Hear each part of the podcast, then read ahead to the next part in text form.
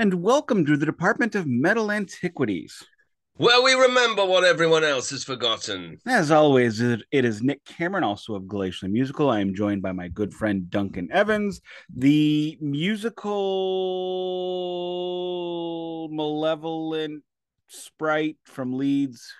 I don't know. Sorry, I was muted then and I was talking into nothing. But yeah, I like your very long word, long drawn out word there. But yeah, I don't know if you've asked me a question or not, but how are you doing, Nick? I am good, thank you. My wife is out of town this weekend, so the kiddo and I are having a blast. We went to every record store we could think of yesterday. Didn't buy much, but we went to the mall and did a lot of flipping, found some Talking Heads, found some Cars, and bought neither.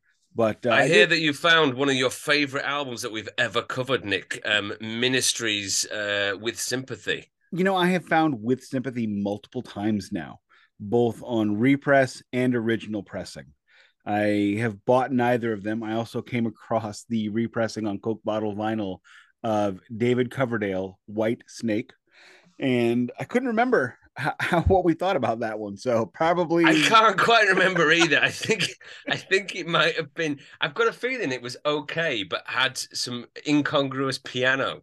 But I could be wrong. I did find a new subject for this for later. I haven't told you about it. It's they're called the Butts Band. And okay. Now you're probably thinking, why in the world did I pick up anything called Butts Band?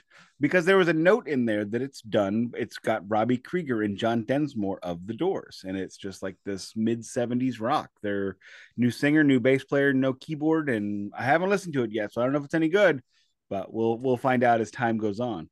Get it on the list, man. Yeah. We could jibber jabber all week. Real quick, you got anything coming up you need to talk about music-wise? Me, I've got a gig show in Leeds, UK, on the Saturday, the 4th of February, which is also near my birthday. So, yeah, if anyone's around, that's with the full band, Duncan Evans and the Weeping Starlight. And we've also got Miranda Arrier. It's a co-headline show, so she's doing a solo set as well, kind of dark alternative pop, I guess. I don't know if it's that dark, actually, but alternative pop, a bit dark. So that's, yeah, I'm really looking forward to that. That's at the Seven Arts Centre in Leeds. If anyone's around and feels like coming down, then see you there.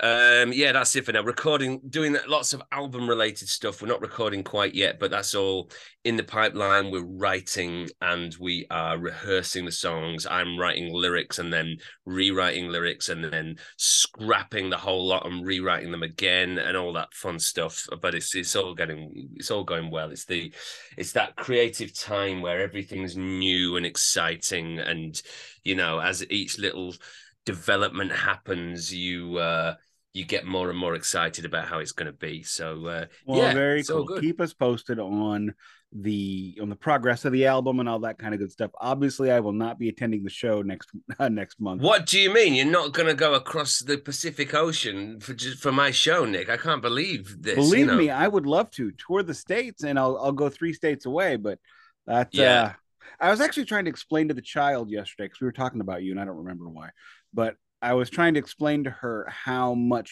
bigger America is than England. Yeah, we're like one state sized, basically. Yeah, basically, you're the size of the state we're in, because I can get to any point in the state within less than 4 hours. Yeah, we're pretty much like that. Yeah, exactly. Absolutely. And then I explained to her the UK or England, Great Britain has what, 50 million people, and then there's 20 million. It's about 70. Oh yeah, yeah. The UK has like about 70 million. Yeah, right. So I explained to her, imagine 50 million people living in Missouri, and she just looked at me like, "What?" And how many do live in Missouri? Like 8. Okay, not 8 people, 8 million. I'm guessing 8 million. Yeah, so we have 3 million in the St. Louis area. We've got, I think, 2.5 million in the Kansas City area, and then all the middle bits. Yeah, you've got a lot of space over there. We don't have quite so much space. Once you get to the Midwest, it's open spaces. But instead of us prattling along, Talking about nothing, let's bring in a guest. Today we have Gabriel, who is also known as Antimozdebeast, who an industrial musician, and we are thankful that he has taken some time to join us. Welcome to the show, Gabriel. Hello, thank you for having me. I guess I should say friend of the show, because you used to do Instagram lives with me before this was a thing. I did, yeah, and we drank some beer and talked about music and all. I'm not drinking any beer now. My camera's off, so I'm definitely not drinking beer. Nick's drinking beer, for the record. How are you doing today? So I already said that. So welcome to the show. Thank you very much. Tell us what just happened this past weekend, or was it the last week? I don't remember. It was Friday. It was okay. So it was 2 days ago. I nailed it. Yeah. I released a collections album, which is all handpicked best. In my opinion, what's the best I've done under Antimozdebeast in the past 4 years. Nice. Very cool. It's actually getting quite an amount of traction, really. It's doing really well, I think. Well, I see that there's 11 tracks here. Well, when we get to our break, we're going to play the track Masquerade of Death. Do you want to tell us a little bit about that one? Why that one is so important to you? Sure.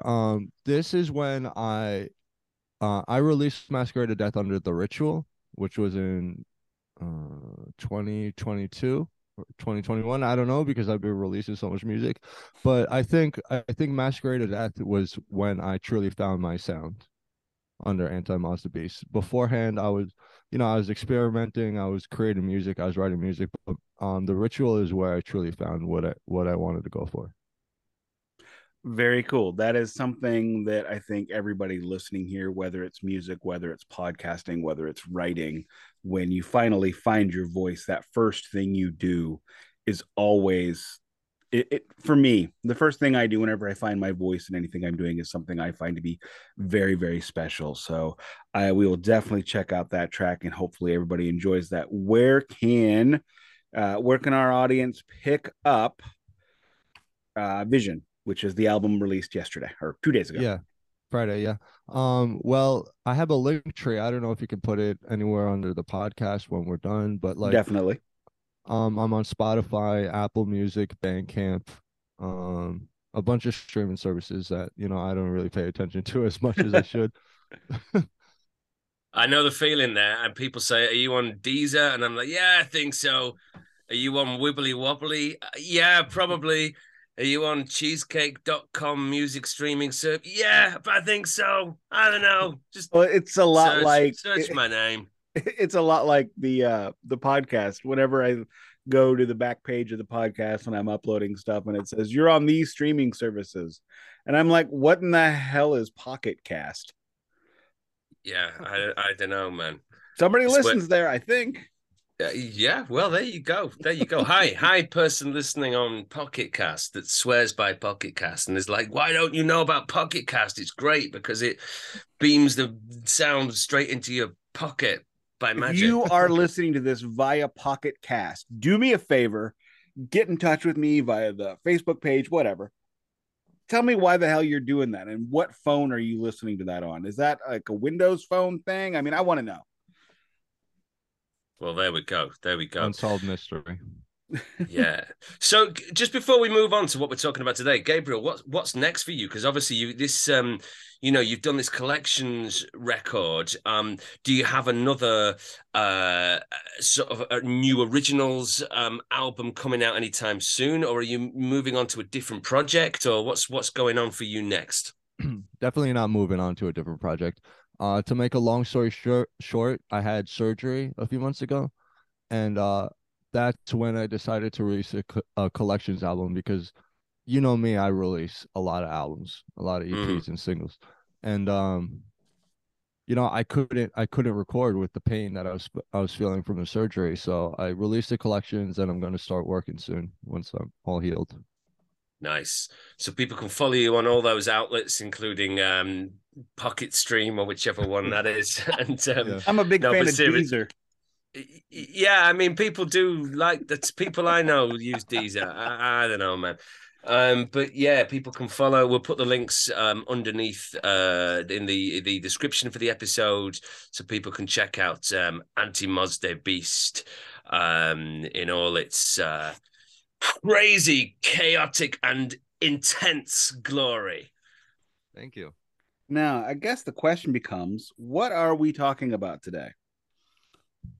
Well, we are talking about one of these sort of side projects, I guess you would say. So this is a band called Murder Inc. And the album is also self-titled Murder Inc. It's their only full length. They did an EP before this. This was from 1992. And yeah, essentially, this is Killing Joke, but not quite Killing Joke. So maybe Gabriel can enlighten us a bit more on what this one's all about. Yeah, Murder Inc. Let's see. Hold on. It's go ahead. Oh, sorry, man. So I was just going to say, basically, as I understand it, so Killing Joke is all based around Jaz Coleman. It's his thing. I think he's, if not the only consistent member, then he's certainly the songwriter. It's very much his baby. Yeah, so that's the situation. And basically, they'd had a few lineup changes in the late 80s and early 90s. At some point, they got Martin Atkins on drums, who was previously in Public Image Limited, also played in Pig Face, who are more of an industrial band. But then what happened was Jaz Coleman kind of somehow seemed to leave his own band. And I'm not quite sure how that exactly worked. I don't know if either of you kind of know how that happened or any of the background of that. I'm leaning on you guys this week. The only one of these people that I've ever heard before today of the supergroup bands was Public Image Limited, and I wasn't exactly a fan there.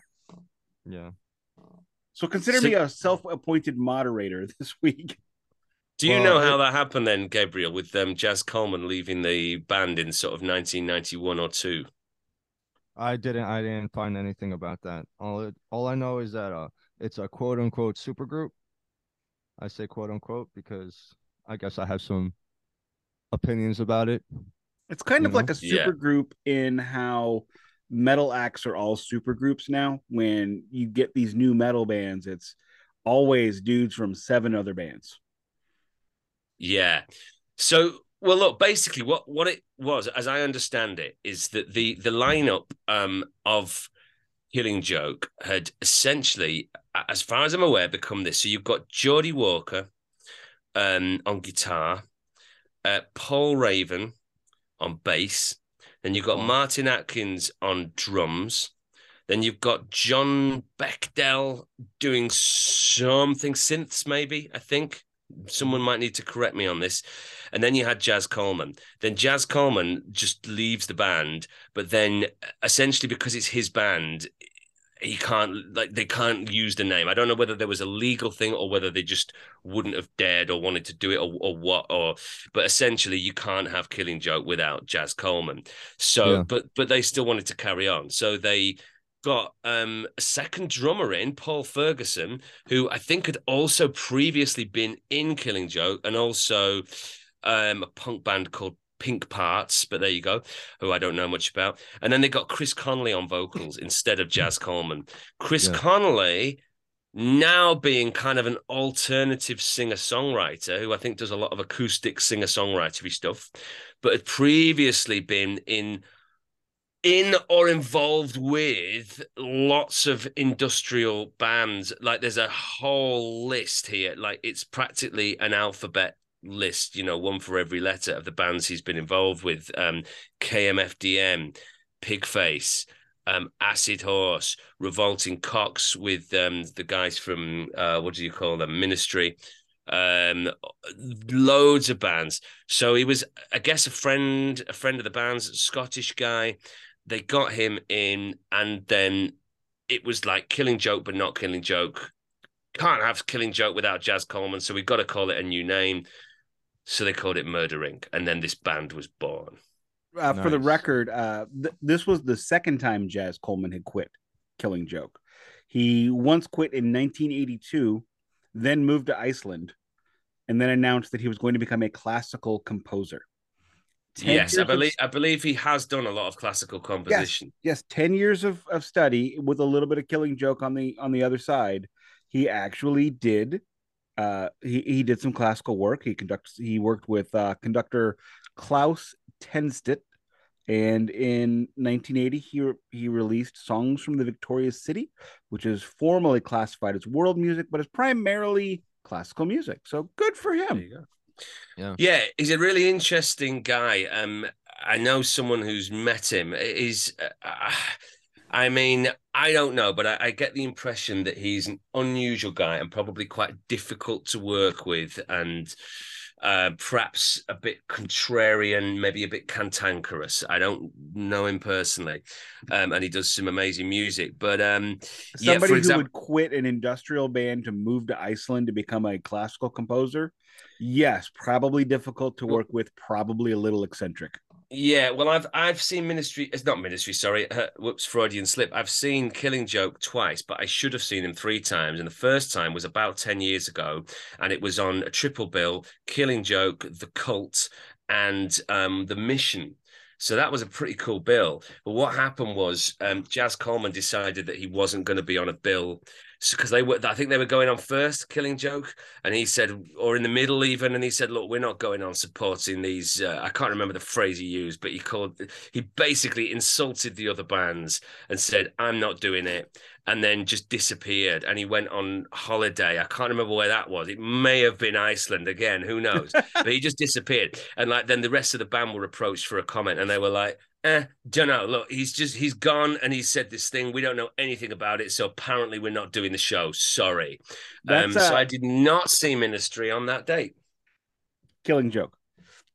I didn't see Ministry either. It's like Led Zeppelin and Leonard Skinner. There is some crossover between Killing Joke and Ministry. I nearly said Milling Joke. Where was all going wrong? Ministry, whatever. Ministry Joke.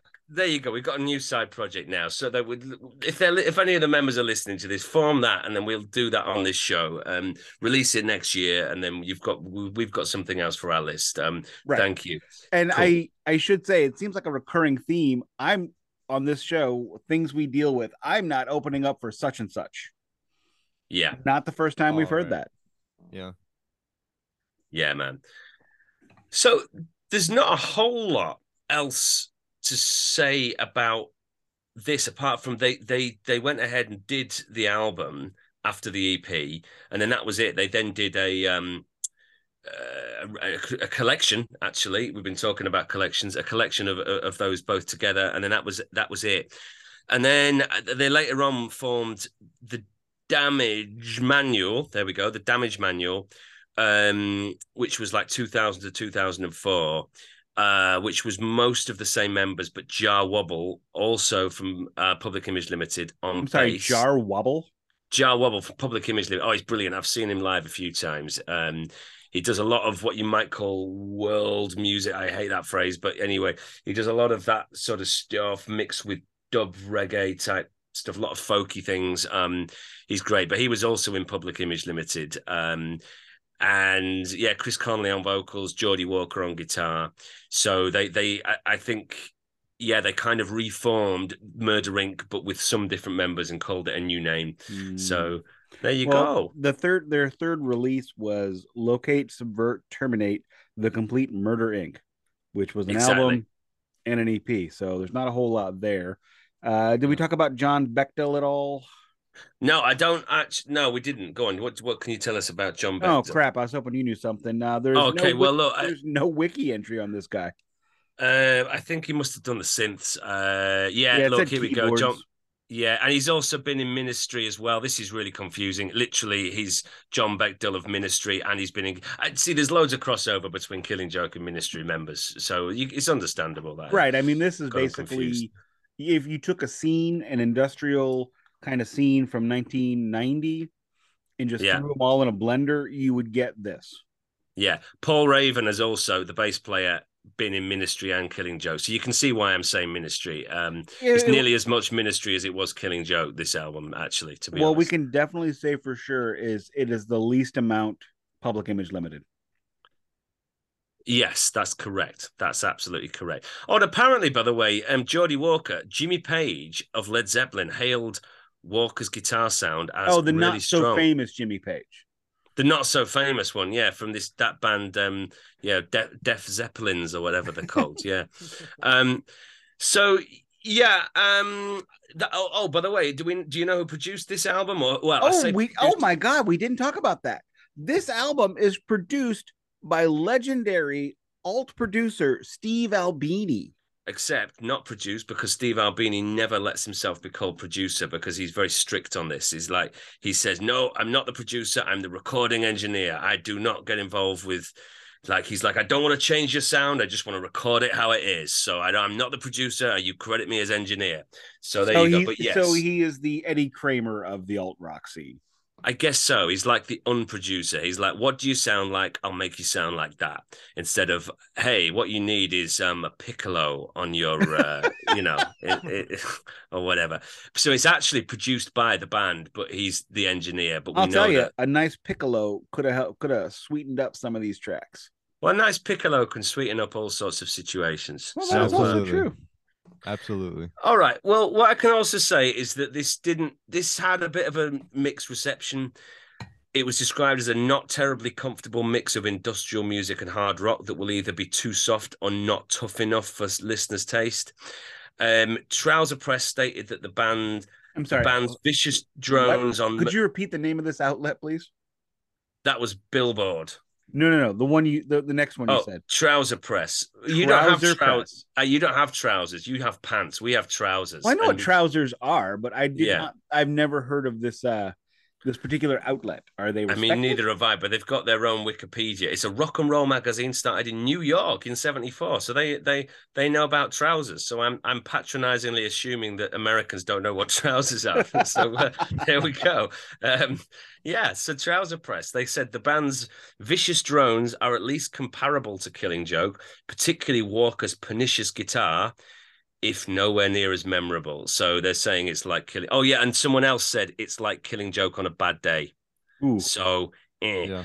Okay, and AllMusic gave it a 2.5 out of 5. So, okay. Now, I posted about this, loads of people said they loved it on Facebook. Anyway, I'll stop talking. Go on, Nick. Sorry. Well, I wanted to pop in there because, it's not great responses, all that kind of stuff. And that's why we started this podcast and why we started doing the show on Instagram way back when, back in 2020, coming up on 3 years of listening to these terrible things, because we want to find the things that aren't terrible, because I listen to a lot of those things. So we've listened. We're discussing, and we'll find out what everybody thinks of this record. Does it sound like Killing Joke on a bad day? I don't know. I've never heard Killing Joke. So I just want to say as well, quickly, go ahead. The EP was the actual album was reworked and reissued a year later in 1993, and I've got a funny feeling that might be the version that we're listening to, because it's got the version that I found on YouTube has an extra track not mentioned in the Wikipedia.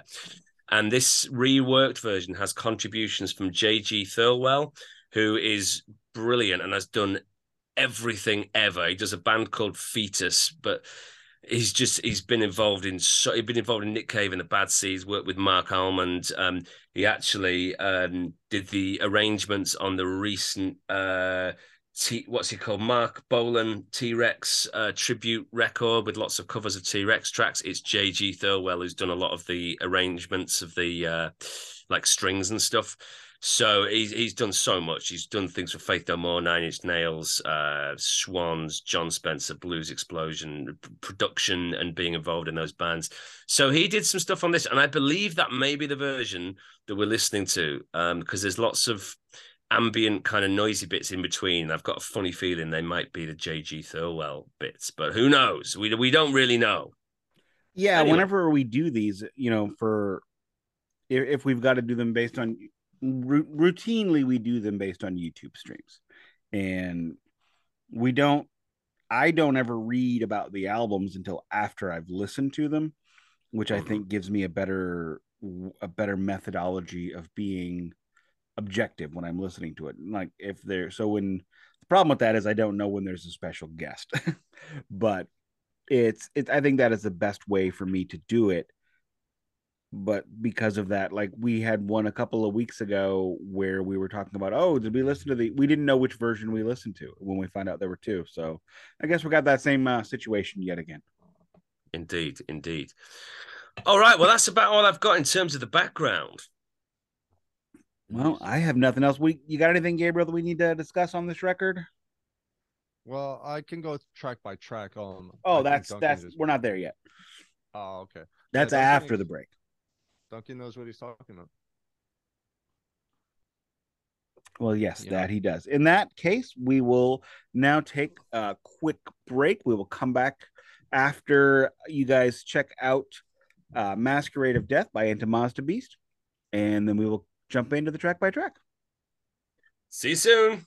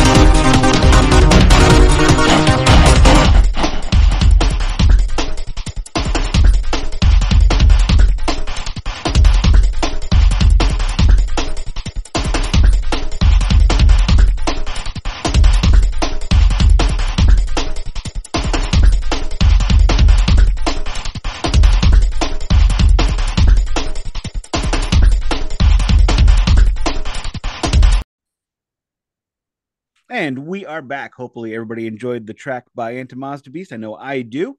But here we are now going to get into the in-depth portion of the program where we discuss the super stuff. If you're riding, it's grass, gas, or ass. So hopefully you got super grass. Nice. So Gabriel, what did you make of this track, track one? Okay, so when I first heard it, I thought the lead singer sounded a bit like Queens of the Stone Age, except not so aggressive or adrenaline driven, you know? It was a good track. It's just that I believe like when I hear industrial music, I want the adrenaline, you know? Yeah. I want that rush when I hear most of my music, you know? But Supergrass, the opening kind of leads you to believe that the album will be promising, you know? Yeah. Yeah. No, go on. After like I this is my honest. I'm just being honest. I had to sit. I needed two sittings to listen to this full album. I needed two sittings. Fair, you know? Fair. Yeah, I could totally see what you mean, and we'll get onto that more as we get through the tracks. Yeah, I mean, look, it starts with a kind of I would call it a bouncy, steady jazz funk industrial shuffle groove. Some lovely percussion. There's two drummers here, and they're locking in great jazz chords on the guitar with a bit of distortion. And I'm thinking this isn't really heavy, dark, grinding industrial. This is more like kind of grunge. Yeah, Queens of the Stone Age is a good comparison. It sounded a bit like Stone Temple Pilots to me, but just with a little bit more heavy percussion. And then the vocals, yeah, I'm sorry, I wasn't convinced by them at all.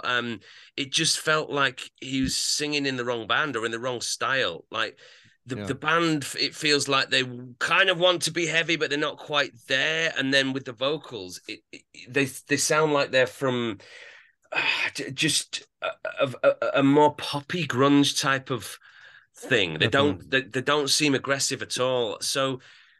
And also, there weren't a lot of dynamics in this song. It kind of stayed the same. So, yeah, look, there's some good riffs. I do really like the guitar playing.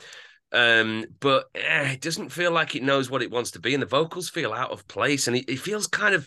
He sounds unconfident, the singer, Chris Connelly. It feels like he doesn't really know what he's doing and isn't happy with... Isn't comfortable in his own skin in this role, to me. And that's just the thing. When you were talking about a review, I forgot, was it Trouser.com or something? Trouser Press, yeah. That was talking about how it was bland, you know, kind of boring in a way. Yeah. I think that the guitar, if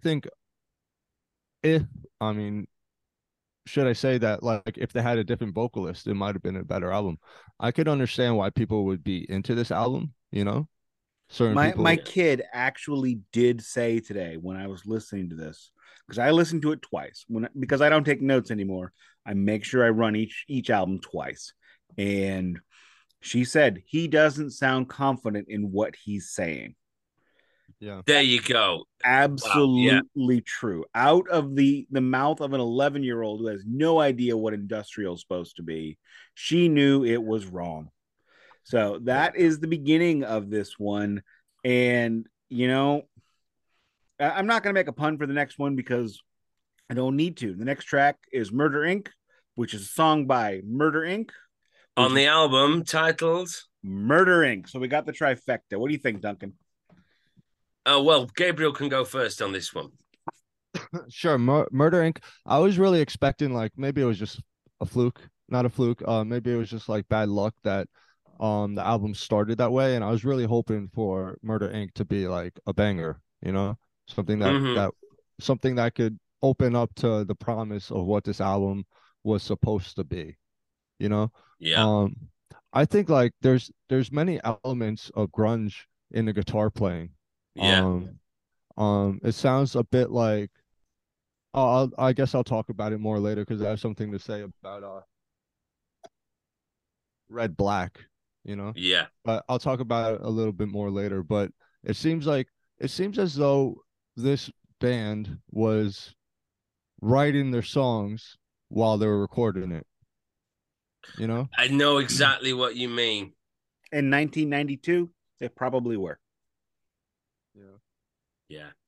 Yeah, for me, this next one, Murder Inc., yeah, it starts with a glitchy intro and some police radio-sounding samples, repeated samples. And it's a bit heavier. It's like a groove metal industrial rock sound. I think the riff's pretty good, but it's very monotonous. I know industrial music is supposed to be repetitive and kind of hypnotic, but it just feels, again, like there's no dynamics. They're just doing the same thing. And because you've got two drummers, I guess they can't flow with their fills and stuff and just do a fill whenever they want. They've got to plan it all. So it feels like they said, you know what, just play the same one beat for the whole song. It's fine. Yeah, and the vocals are almost rapped. He's got his very obvious Scottish accent, and it doesn't sit easy with me. It's a bit unconvincing, and it's this strange combination where around late 80s, early 90s, you had these styles like Grebo. I don't know if you guys know that. I think it was quite a British thing. And you had bands, again, a British thing like the Levelers, who were sort of a slight kind of punkish, folkish, alternative hippie thing. It's like this whole alternative hippie movement. And it just feels like the vocals are from that early 90s alternative hippie movement. But then the band's trying to be industrial metal, and it's just going in two different directions and doesn't, for me, it doesn't work. Yeah, yeah, definitely. I hear that. I think that's a pretty good explanation. For me, well, one, I'm going to say we should, as a people, as humanity, finally sit down at the table and all agree that we will never use police sirens on songs ever again. Because every time I hear that while I'm driving, I'm like looking over both shoulders and I almost get into a wreck. Knock it off, people. We don't need it. As for the song itself, it just felt like, sadly, a continuation of the first track. There is, you know, there's no real amount of progressiveness to the music. There is a very strong repetitiveness to the music, which I know is typical of industrial, can be typical of industrial, definitely Ministry, of which we got many members here, which is just not, it's not my jam. I like, you know, if you're going to have, you know, I like my songs to be bipolar, and rather in the depressive phase, I'd rather have some mania. Hey, well done. That is track 3. Gabriel, what did you make of this one? Mania. So this is the only track where the singer sounds confident. He's actually singing. And I think that like this, literally I was like, I can't do this. I can't do this album, man. But when I heard Mania, it's like, okay, actually, you know what? Maybe third time's the charm. And, this track was the most promising track, in my opinion, because, you know, everything came together. Oh, sorry, you cut out for a second, and I thought you'd stop talking. Sorry, carry on, Gabriel. Oh, it's okay. So Mania was the most promising because the vocalist was actually into, like, when he was singing the chorus, he was singing. It wasn't just like drone talking, like he did on the other tracks, you know. Also, I don't think it's produced as well as it should be, you know. Yeah, that's a very common refrain on a lot of the music that we cover. It's, if you don't record it well, if you don't produce it well, it has a much better chance of just being forgotten. Yeah. Yeah, I think the thing with Steve Albini, as I said earlier, he is like the unproducer. He just says, what do you sound like? I'll record you. But it feels like for industrial music, you need some, it depends on the type of industrial music, but when you, if you want to make it sound kind of effecty and a bit electronic and you're using lots of samples and things, then you probably need someone to pull all that together. And I don't know. You need somebody for industrial, especially harsh industrial. You need somebody pulling the levers to pull you away from the abyss of noise and closer to actual songs. And we haven't gotten that yet.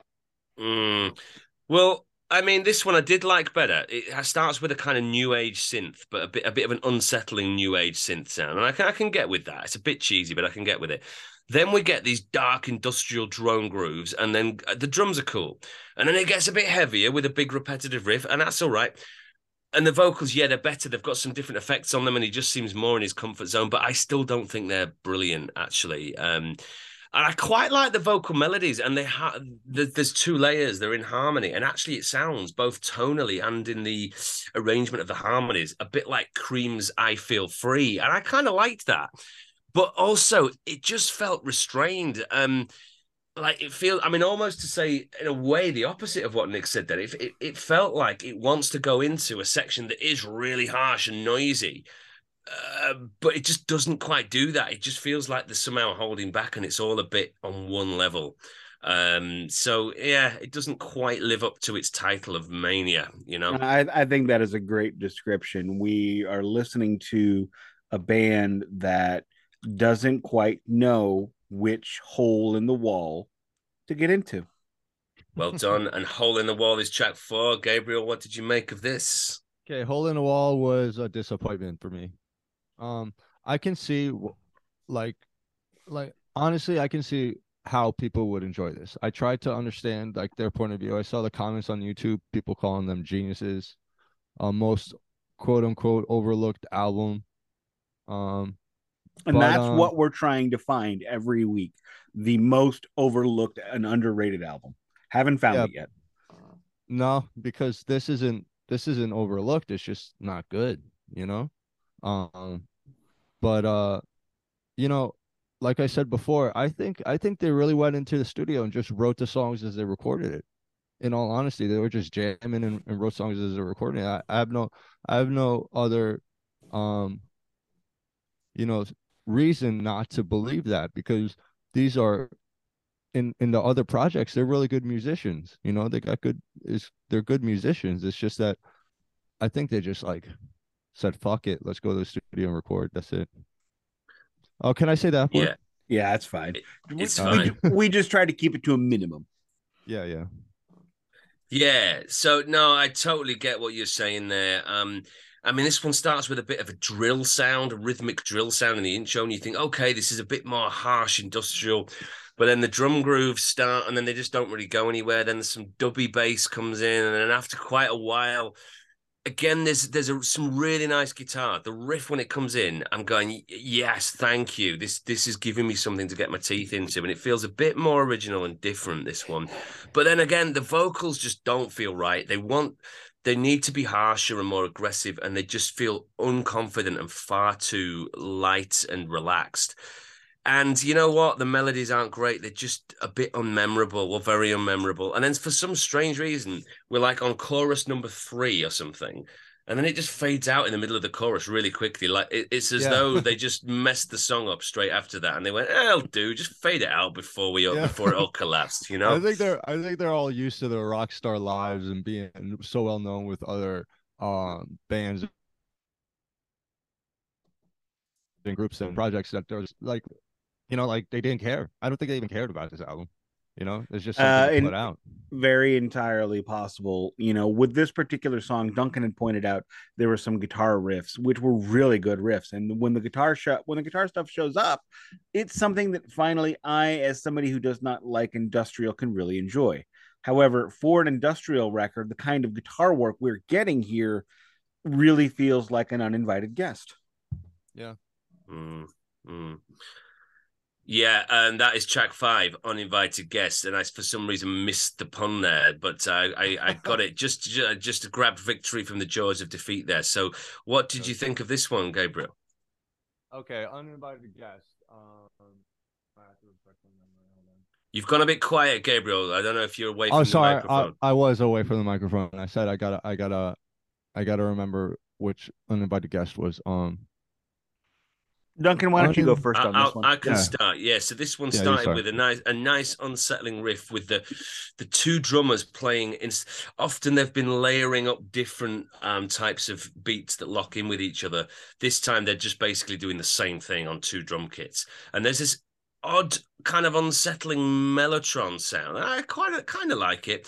I would say it's almost like psychedelic. See, I got it in there, Nick. I always get there. It is psychedelic. Psychedelic, occult rock-ish. But you know what? After about a minute, I'm going, it's a bit boring. It just doesn't seem to be going anywhere. Actually, I liked the vocals on this one because he's doing this kind of almost quasi-theatrical, slightly operatic, kind of dramatic vibrato. And actually, I thought, you know what? It's odd and unusual, but I feel like he's in his comfort zone. I don't know much of his stuff at all. Maybe he normally does stuff like this. I don't know. I thought his vocals sort of worked, but again, the dynamics just don't change, and I was getting really bored. And I couldn't help thinking that this song was an uninvited guest in my life, you know? Yeah, it was very bland and long and boring. Yeah, and you know, quite honestly, there's a lot of this album that is long and bland and boring, and it never really feels like they're doing what they know. It never sounds like they're making these songs that they know will work. So on every single song, they're taking a gambit. Hey, Gambit is the track 6 title. What did you think, Gabriel? Okay, this track is where I had to stop, you know, because I sat through it a few times, but this track was where I had to stop because I, not like it's a waste of time, but I couldn't push through the whole album in one sitting, and Gambit was the reason for it. It was just very unpromising, and you know, I mean, it tense, repetitive riffs and grooves, but it's the same. It's just a running theme. Sounds the same as all the others. The vocals feel very, very. It's like he's just woken up. He's still tired, and it's a nice sunrise, and he's going, pretty calm, having a cup of tea. But then they're trying to do this tense, unsettling, heavy, and he's like, la la la la, and it doesn't really seem to work. Some great percussion grooves, and some of the riffs are brilliant, but they're just kind of wasted here. It just, again, doesn't change. And then, actually, it suddenly, after about 4 minutes or whatever, goes into this different section where the drums get a bit louder. It's a bit of a fill, and you go, oh, wow, it's just lifted a bit. That's something different. And then it ends. That's 5 seconds before the end. Okay. So its closing gambit was to try something interesting. There we go. You know, they should have tried the Queen's Gambit, but we'll leave that alone. You know, this song is exactly what's wrong with the entire album for me so far. Nothing sticks out. Everything is repetitive. Everything has the same sound. It was just a set it and forget it kind of tonal experience. They don't do anything to make these songs stand apart from each other. It's unfortunate. And, you know, as Duncan was pointing out, the vocalist is he's very calm. He's very polite, you know, instead of this kind of music being from, you know, the factory towns of Birmingham, England. It's more like, this is coming out of Ottawa, Canada. He's so polite. And Ottawa, Canada is the home of the Canadian football team, the Red Blacks.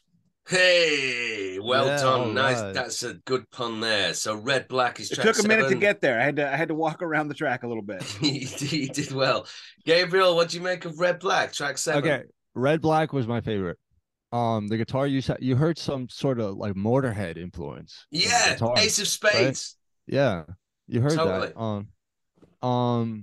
Besides that, like, I think like the next tracks, the guitarist really shines, you know, the spotlight's on the guitarist on the next few tracks. I don't know like exactly what notes are played in Ace of Spades and what notes are played here, but he did it well, I think. I think the musicianship of the musicians is much more skilled than the vocalist, you know? Yes, certainly the way he's coming across here. I mean, he seems to be so well respected and has been involved in so many projects that I feel like I'm missing something. But yeah, I feel here he just feels out of his comfort zone, and he's just in the wrong band. It's strange. But yeah, I mean, look, they're all great. Yeah, the musicianship is great here, but it just doesn't feel like it's being used to bring the best out, really. You've got some fast semi-quaver toms and some interesting syncopated grooves. To be honest, I preferred the vocals on this one. I did like this more because he's shouting a bit. He's not necessarily giving it the full-on industrial aggression, but he is shouting a bit, and I liked that more. Some nice harmonies in the chorus and the riffs, like you said, some great riffs. And actually, there were a few bits of dynamics. there's a bit of a synthesizer breakdown. I would have liked more of those types of breakdowns. But yeah, I agree. This was the best track yet. But to be honest, still not that great melodically. But yeah, I totally noticed the Ace of Spades tribute as well, whether it's intentional or not. But yeah, similar notes and same rhythm, but different, very different rhythmic feel of the drums behind it, but the actual guitar riff, yeah, very similar. So yeah, if it was all like this, I reckon it would be not the best album in the world, but pretty cool. Yeah, definitely. Well, you know, there's an old American idiom, perhaps it's a Midwestern idiom, that the smartest moron is still a moron. And is this better? Yes. Is it good? No. And unfortunately, they're lacking any sort of urgency to get this moving. So we'll head on into the last of the urgents, and they'll prove me wrong, right? All Maybe. Right. Track 8. Go on, Gabriel. All right. I heard some Kurt Cobain influence in the guitar. It didn't pop, you know, as it should. I think if they focus more on the musicianship of the guitarists and the drummers, and like even if they made an instrumental track, it would be enough to call this album good, you know. Yeah. I did hear some Nirvana in the guitar work, and you know, I actually dug the guitar. I like by this time in the album, I stopped listening to the vocals and just listened to the instruments, you know, because like the vocals is just dampens everything, you know. Yeah, I get it. I mean, I have to say, I actually quite liked this track. It's got some 5/4 time bits and some 4/4, so there's a bit of variation, and there was a bit of dynamic change going on. I really, again, yeah, love the guitar work, love the riffs, and some of the noisy, horrible textures were a bit more aggressive in the way that seemed befitting of this, what this music's supposed to be. And yeah, melodically, it's not that interesting. I don't think it's amazing, but actually he's kind of doing shouting on this. He's not really doing melodic vocals at all. And actually it's I don't think it's the best vocal sound I've ever heard by a million miles, but it suits the style. So I felt that this one actually felt urgent. It felt tense. It felt kind of visceral in a way that most of the others haven't. So, you know, we've got a kind of double, for me, a double whammy of pretty good tracks next to each other here. Yep. I envy you two that you could find so much to like in these last couple songs.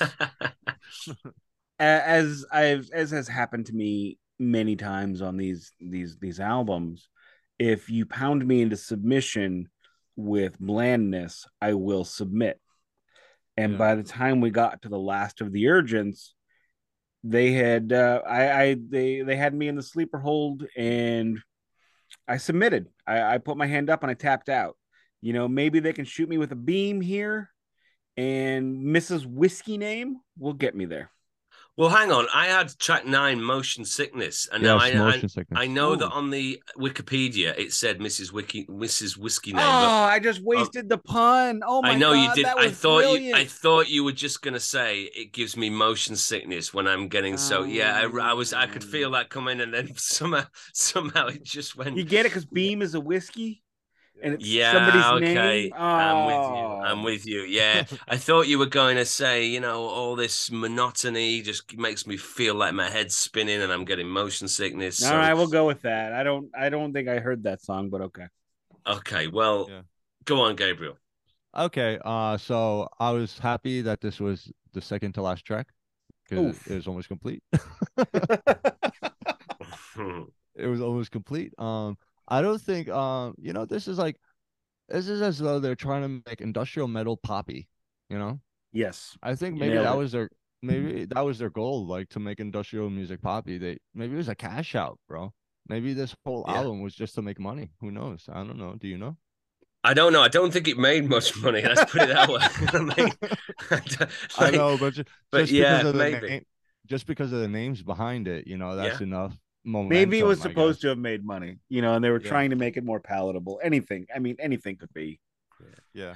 I mean, I actually like the bridge section of this. It's similar to what they've been doing the whole way through, but the bridge section I actually thought was quite inspired. It felt almost like when Led Zeppelin go their most progressive on something like some of those long drawn out tracks on Presence or whatever, Achilles' Last Stand or whatever.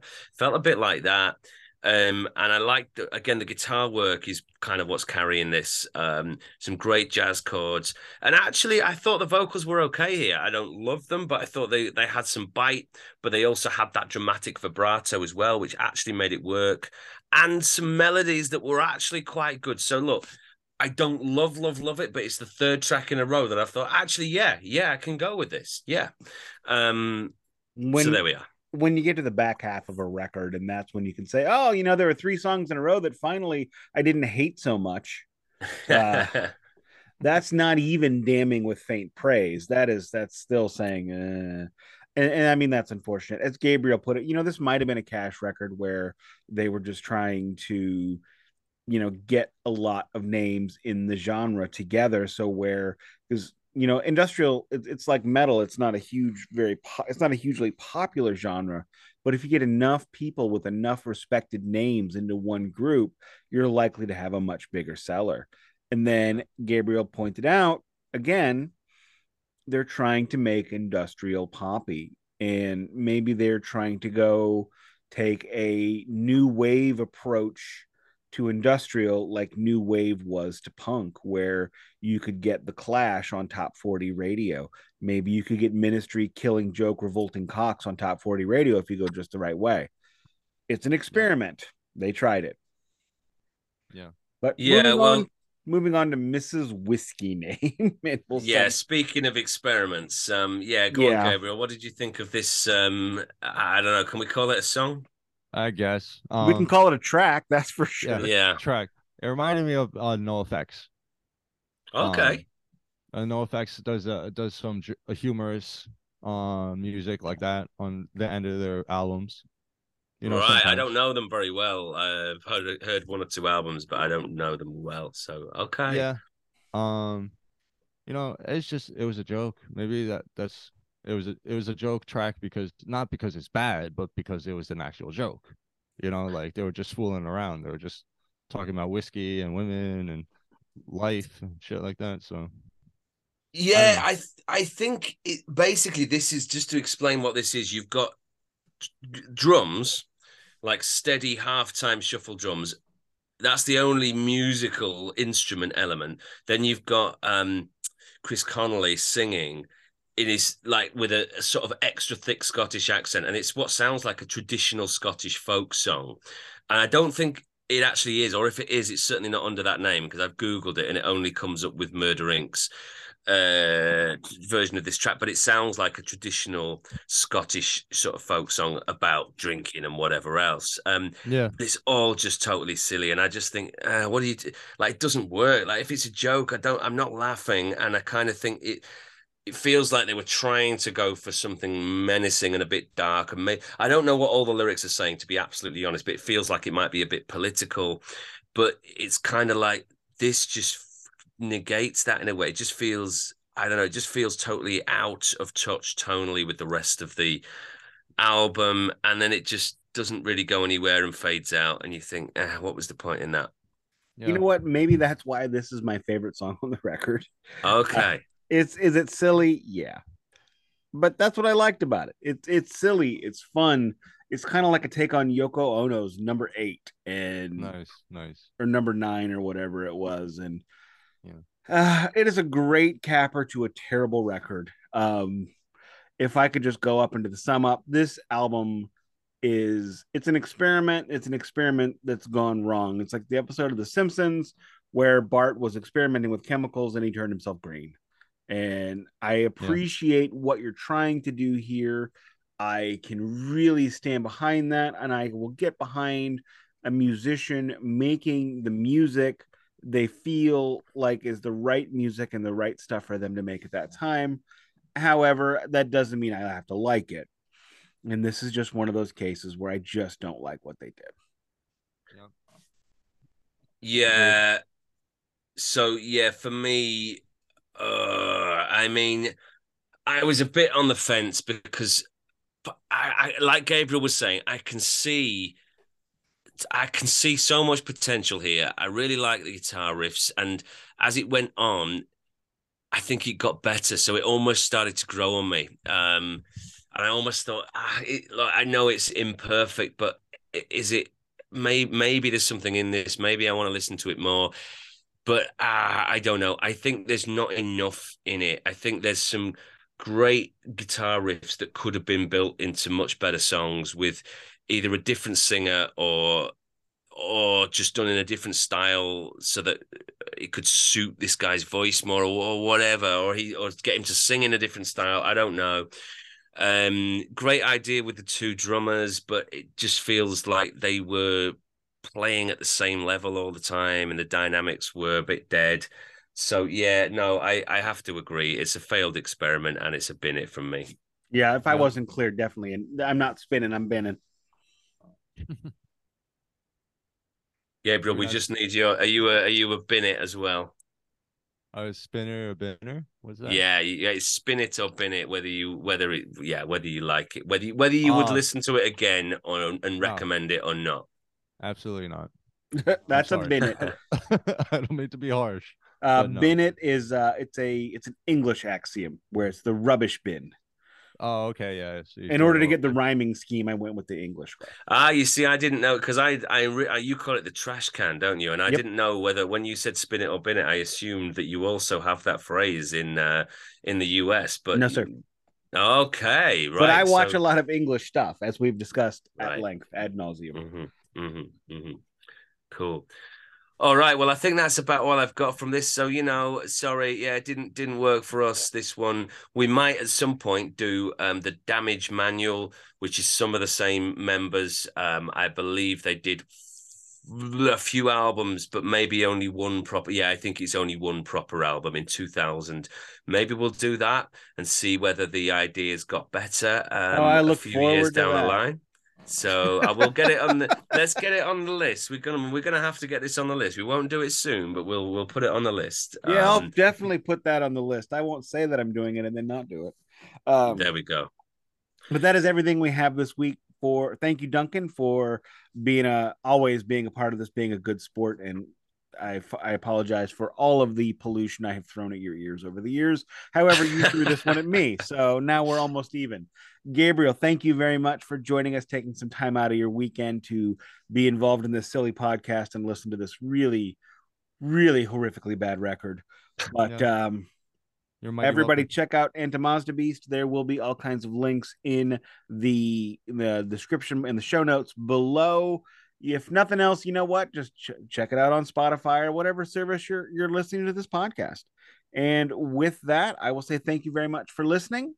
We will catch you next week. This has been the Department of Metal Antiquities, where we listen in case you didn't have to. Thank you. Goodbye.